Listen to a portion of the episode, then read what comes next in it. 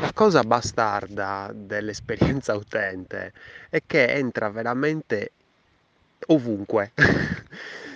Praticamente mm, stavo mm, utilizzando un'app eh, che abbiamo sviluppato un po' di mesi fa e io stesso, insomma, che, che ci lavoro, ho notato che, insomma, non venivano rispettate delle, delle aspettative dovevo fare un, eh, un, task, mi dovevano dare 10 punti e invece me ne sono ritrovato 5. Così ho parlato con gli sviluppatori subito, ho detto, beh, ma ragazzi, cioè, occhio che c'è un bug.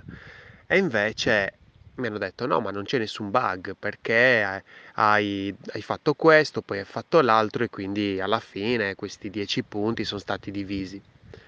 Ho detto sì, perfetto, hai ragione, però forse è il caso di spiegarlo meglio forse è il caso di mettere una thank you page per avvisare l'utente che quei 10 punti poi verranno divisi.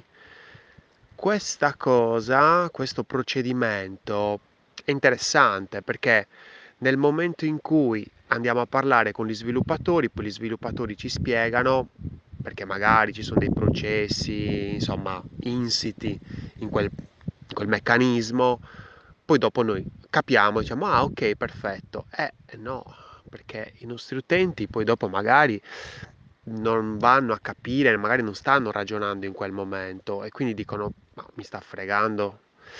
Quindi il discorso è molto semplice.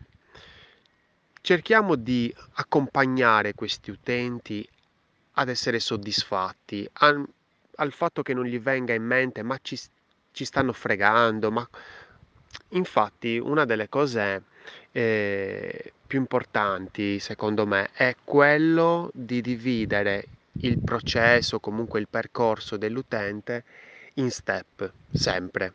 Quindi magari, infatti io inserisco sempre uno step iniziale molto semplice e poi ci sono altri step successivi, più complessi. Nello step iniziale a ogni azione risponde una reazione e quindi nel momento in cui l'utente fa una cosa poi deve avere una risposta. In questa risposta bisogna agire, bisogna spiegargli che cosa sta accadendo.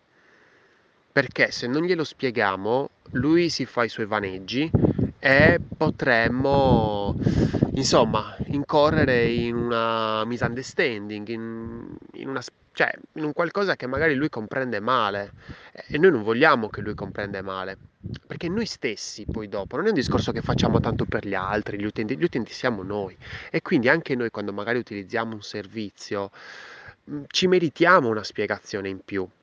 Quindi cerchiamo di spiegare, di accompagnare, di guidare in maniera gentile l'utente sempre e non facciamoli, non diamo spazio a pensieri anche negativi.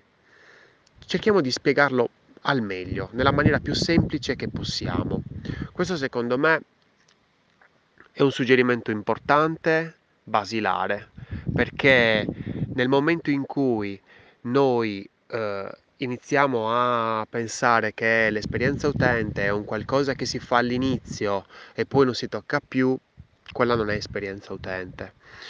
Oppure pensiamo che l'esperienza utente non debba toccare, per esempio, il testo, oppure i microtesti, no? i piccoli testi che sono presenti nelle, nei vari pop-up che comunque guidano l'utente. Quella è esperienza utente, è un tipo di approccio a 360 gradi, multidisciplinare ovviamente, che non possiamo fare da soli, ma abbiamo bisogno di dialogare con altre figure, ecco perché è così importante che abbia parlato col marketer, che abbia parlato con lo sviluppatore, per comprendere io al meglio e poi dopo mi segno magari che andrebbe esplicato a meglio, meglio quella determinata azione. Io sono Lorenzo Pinna e questa è la birra di UX di oggi.